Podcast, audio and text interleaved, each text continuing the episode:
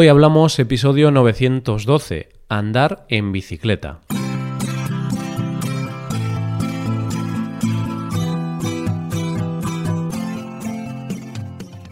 Bienvenidos a Hoy Hablamos, el podcast para aprender español cada día. Hoy es viernes, así que hoy tenemos dos episodios. Por un lado, tenemos un nuevo episodio del podcast Premium. En ese episodio, Santi y yo charlamos un poco sobre los viajes. Para escuchar este episodio tienes que ser suscriptor Premium. Hazte suscriptor Premium en hoyhablamos.com. Por otro lado, en este episodio del podcast diario, Paco y yo hablaremos sobre andar en bicicleta. ¿Te gusta la bicicleta, oyente? Pues hoy vamos a hablar un poco de cuánto se usa en España, de si las ciudades están adaptadas o no a la bicicleta y muchas cosas más. Hoy hablamos de bicicletas.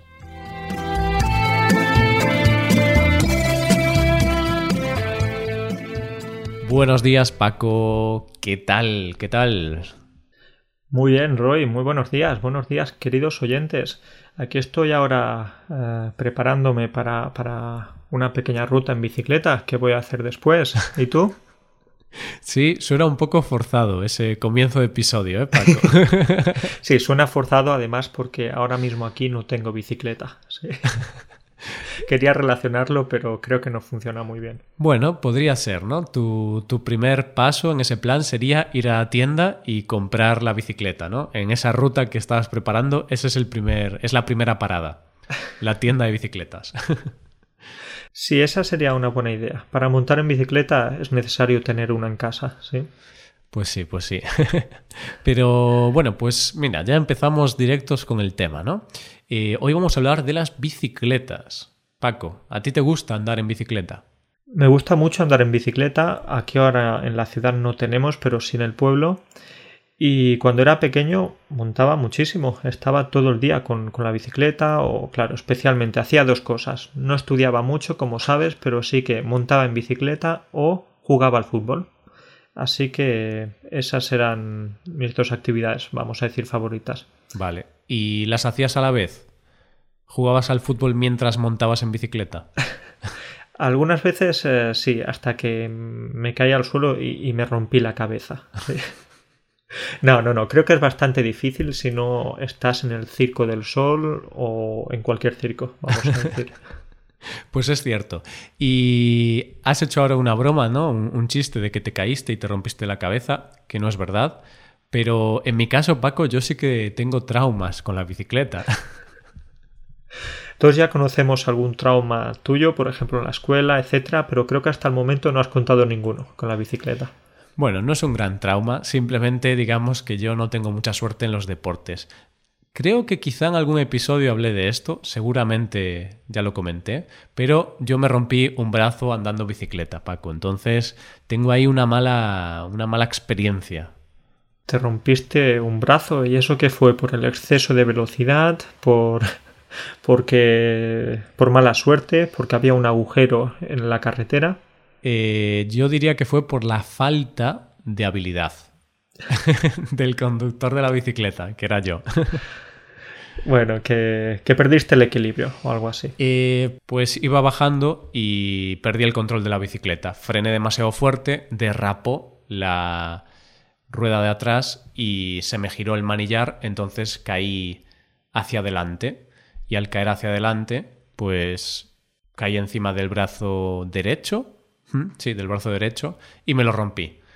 Pero no fue tan malo, si lo piensas, porque yo no llevaba casco ni nada, entonces podría haber sido mucho peor, porque solamente me rompí un brazo. Tuviste este pequeño trauma, pequeño accidente, y eso hizo que dejaras de montar en bicicleta o seguiste montando. A ver, lo gracioso es que me rompí el brazo creo que una semana después de comprarme una bicicleta nueva. Fue bastante triste. Sí, muy triste, muy triste. Y... ¿no la estrenaste de la mejor manera? No la estrené muy bien. Pero bueno, después cuando me recuperé, seguí andando en bicicleta, pero Paco, me volví a caer. Esta vez no me rompí nada, pero fue un punto de inflexión en mi carrera, como ciclista. Pues fue un punto de inflexión importante y decidí dejar la bicicleta. ¿Podría ser ahora un ciclista famoso, un ciclista profesional de estos que corren el Tour de Francia, la Vuelta a España, la Vuelta a Italia? Pero no, tu carrera se truncó debido a estos dos eventos, a estas dos caídas que casi te matan. Bueno, tanto no, ¿eh? No exageres. Pero yo creo que nunca he tenido aptitudes para la bicicleta, así que creo que nunca hubiera conseguido ser un ciclista famoso, ni nada. Con mucho podría haber conseguido ser un ciclista que no se rompe muchas cosas, pero fallé. Me rompí el brazo, me caí. Pero esto es normal, ¿no, Paco? Caerse en bicicleta. Tú seguro que también te has caído más de una vez. Claro que es normal, especialmente cuando somos niños, adolescentes, que intentamos hacer pequeñas locuras, intentamos levantar la rueda de la bicicleta o ir sin manos. Esto yo lo hice en alguna ocasión y también me caí al suelo y bueno, pues ahora tengo muchas cicatrices, especialmente en las piernas, en las rodillas, en los tobillos. Y alguna vez mi pareja me dice que ¿qué te ha pasado ahí en la pierna? Bueno, realmente no me acuerdo, pero seguro que fue montando en bicicleta.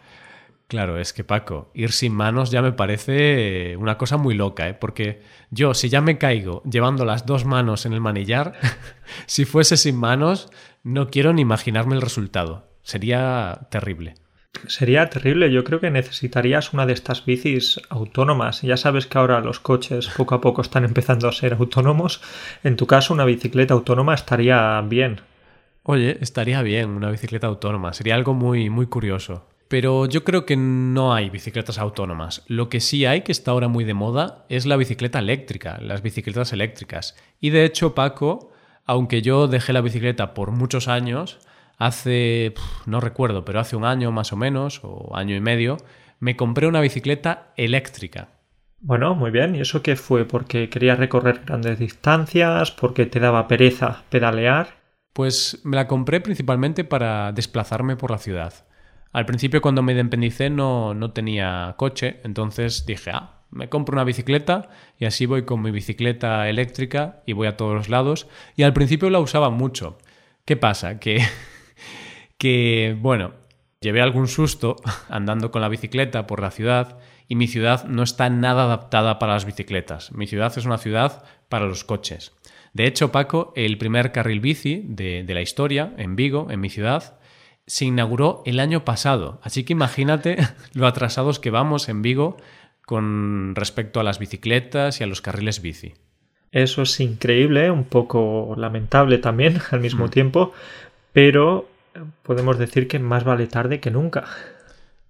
Sí, es un buen refrán para este caso, pero por eso, aunque antes andaba con la bicicleta eléctrica por la ciudad, al final acabé comprándome un coche y dejé la bicicleta porque me llevé algunos sustos. Y claro, no es lo mismo caerte tú solo, contra el suelo, que un autobús te atropelle o algo así. Entonces decidí que la bicicleta no era para mí. Especialmente en estos lugares, en estas ciudades en las que no existe esa cultura de respeto hacia el ciclista. No, la gente no se da cuenta de que los ciclistas son muy vulnerables en la carretera y evidentemente si no hay carriles bici podemos decir que no es una ciudad muy amigable para los ciclistas. Sí, estoy totalmente de acuerdo. Mi ciudad no es nada amigable con los ciclistas. Pero bueno, hay otras ciudades en España que sí tienen muchos carriles bici. Por ejemplo, en Barcelona hay muchísimos carriles bici y es una ciudad muy buena para andar en bici. Y además Barcelona es una ciudad bastante llana, por lo que eso puede favorecer que haya tantas personas montando en bici. Sí, es algo más cómodo, no te cansas, porque en ocasiones cuando hay ciudades con colinas o ciudades con tantas pendientes, necesitas como unas piernas tipo Schwarzenegger para subir por esas pendientes. Pues sí. Y hay algo que no he dicho antes, claro. Mi ciudad es ese ejemplo. Mi ciudad es una ciudad con muchísimas colinas y mi ciudad es una pendiente constante, ¿vale? Siempre hay pendientes. A ver, luego tienes la suerte de que vas hacia abajo en algunas ocasiones, ¿no? Pero después... Sí, es mejor. Pero después tienes que subir. Lo que bajas siempre tienes que subirlo. Es ley de vida. Es ley de vida. Lo que pasa que quizás puedes bajar en bicicleta, luego puedes subir... en autobús o en tren, pero no, no es lo mismo. Podrías, pero no, porque en mi ciudad está prohibido llevar la bicicleta en el autobús. Paco, vivo en una ciudad terrible para ser ciclista. Muy mal. Podemos decir que vives en una ciudad terrible para las bicicletas. Tenemos que empezar a escribirles cartas a los responsables o al alcalde de esta ciudad. A ver si empieza a cambiar ya algo. Sí, sería algo interesante. Bueno, ¿qué te parece ahora si hablamos un poquito de los datos? Buscando un poquito los datos, podemos ver que en España 9 millones de personas, un 22% más o menos, utiliza la bicicleta de forma semanal. Así que parece ser que, bueno, hay una parte de la población que de forma semanal, una vez a la semana o más veces, utilizan la bicicleta.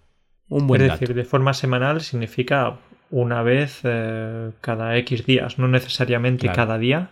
Es forma semanal, puede ser una vez a la semana o 2 veces a la semana. Y luego también en esta encuesta preguntaron a la gente si la utilizaban de forma diaria. Y un 3,5% de los españoles la utilizan diariamente. Claro, este porcentaje ya es bastante bajo. Un 3%, es decir, 3 de cada 100 personas en España utilizan la bicicleta solo a diario. Eso quizás son los adolescentes por las tardes, ¿no? Porque es verdad que no puedes ver muchos ciclistas en las ciudades españolas. Claro, esto en esta encuesta pues hablan de gente que la utiliza para ir a trabajar o para ir a estudiar, y sí es cierto que a mí al menos me da la sensación de que cada vez hay más gente que utiliza la bicicleta para ir al trabajo o para ir a la universidad o a la escuela o donde sea, también porque con la bicicleta eléctrica ahora es mucho más sencillo ir en bicicleta. Sí, es verdad, ahora está cambiando un poquito la forma de transportarse, también nuevos dispositivos, en este caso bicicletas eléctricas, también patinetes eléctricos, diferentes formas de desplazarse, pero son muchos los factores que importan para decidir ir en bicicleta o no.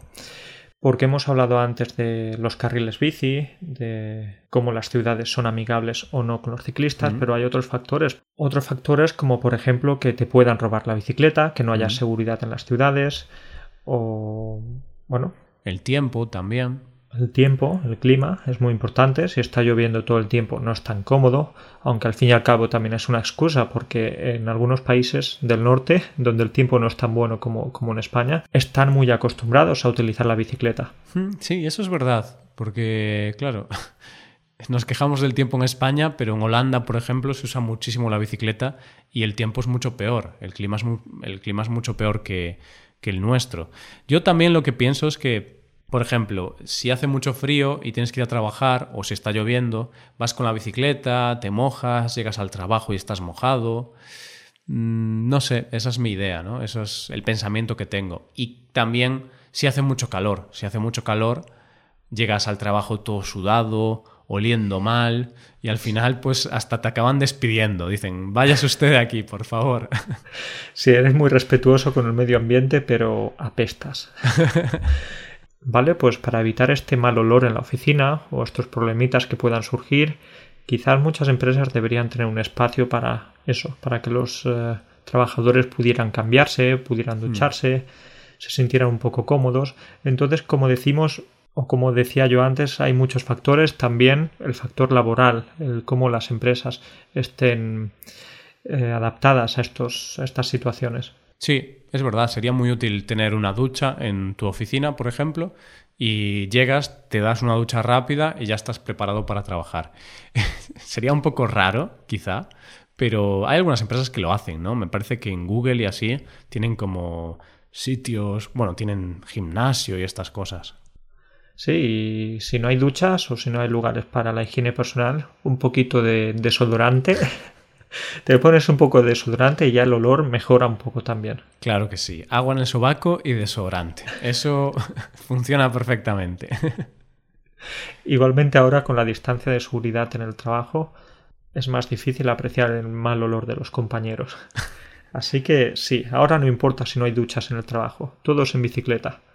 Es algo bueno. Pero al final yo creo que el mayor factor, y se puede ver en muchas ciudades, el mayor factor es cómo está adaptada esa ciudad a las bicicletas. Si está muy adaptada a las bicicletas, si tiene espacios en los que puedes dejar la bicicleta, carriles bici o un sistema público de bicicletas, por ejemplo. Ahora en Madrid, en Barcelona y en muchas otras ciudades hay sistemas públicos de bicicletas donde tienes un carné de usuario y puedes coger una bicicleta en un sitio, ir con ella hasta otro sitio y luego la dejas allí, en un punto de entrega o... No sé cómo se llama esto, porque en mi ciudad, claro, no hay este sistema. Como en un punto de recogida, vamos a decir. No, bueno, es normal que no estés familiarizado con este vocabulario. Yo tampoco. Yo tampoco, porque en la ciudad en la que vivo tampoco hay muchas personas que utilicen la bicicleta, a pesar de que hay algunos carriles bici, ¿sí? Ah. Pero creo que también es muy cultural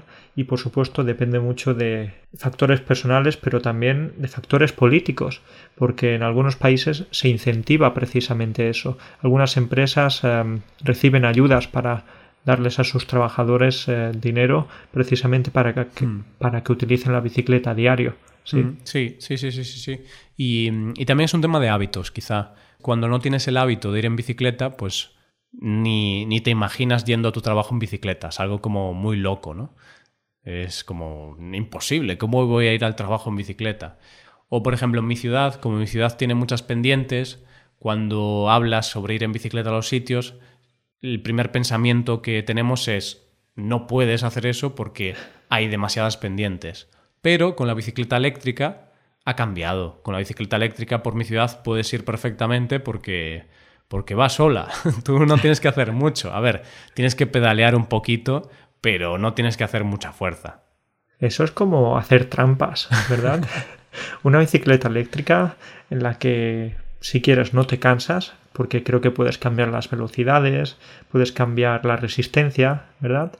Así que es como ir en moto.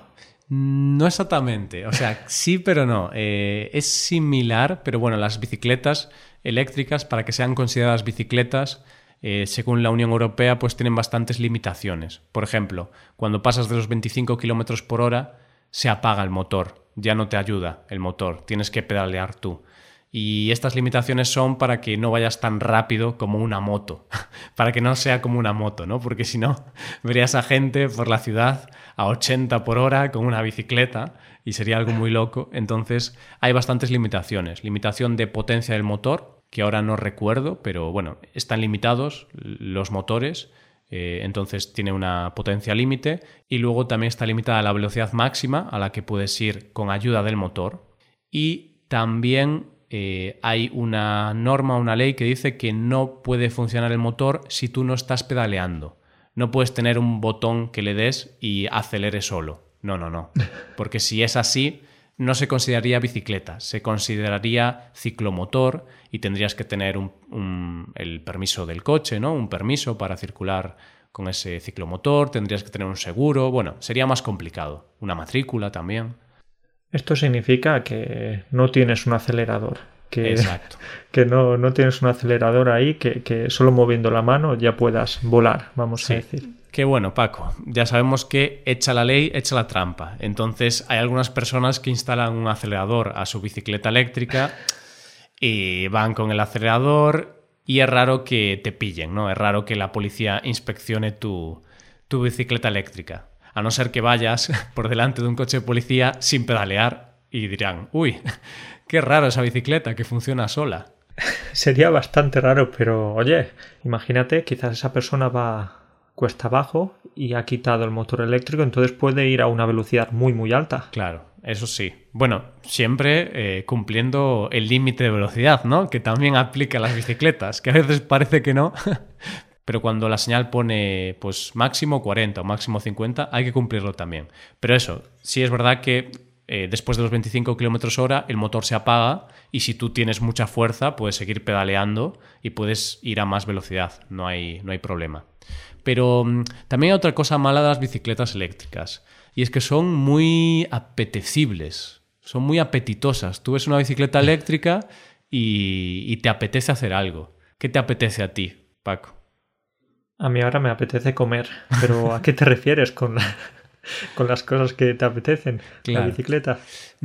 Quizá no hablo de gente como tú y como yo, pero bueno, hay personas por ahí que no son muy buenas personas y cuando van por la calle, pues a lo mejor ven una bicicleta eléctrica y les apetece robarla. Ah, sí, sí, sí, por supuesto. Especialmente esas bicicletas en las que no hay candados, no hay ningún tipo de seguridad y es como que tienen un letrero, un cartel muy grande que pone róbame, róbame ahora mismo.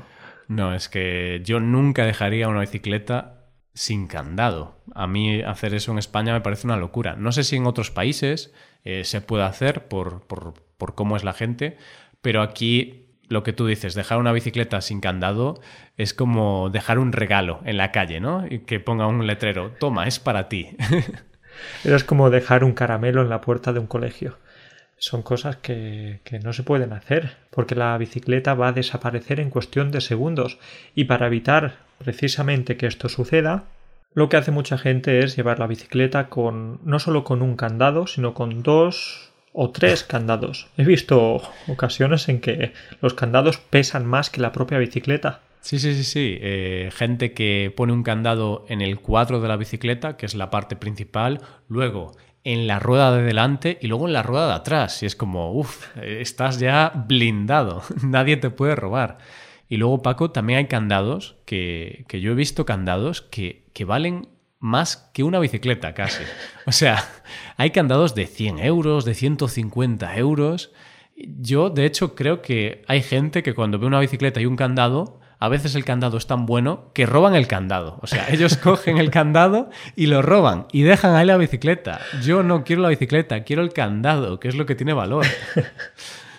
Muy buena esta, sí, pero es quizás una pequeña exageración, pero sí que hay candados de estos muy caros y dices, robaría este candado simplemente para ponérmelo en el cuello, ya sabes, como los raperos que se ponen estos candados así de oro, muy grandes, muy brillantes, y es una exageración lo que pasa con esto, pero yo si tuviera ahora una bicicleta utilizándola a diario, creo que también llevaría 2 o 3 candados, porque al menos si el ladrón quiere robarla, muy bien, ladrón, puedes robarla, pero vas a tener que trabajar duro, vas a tener que sudar para robar mi bicicleta.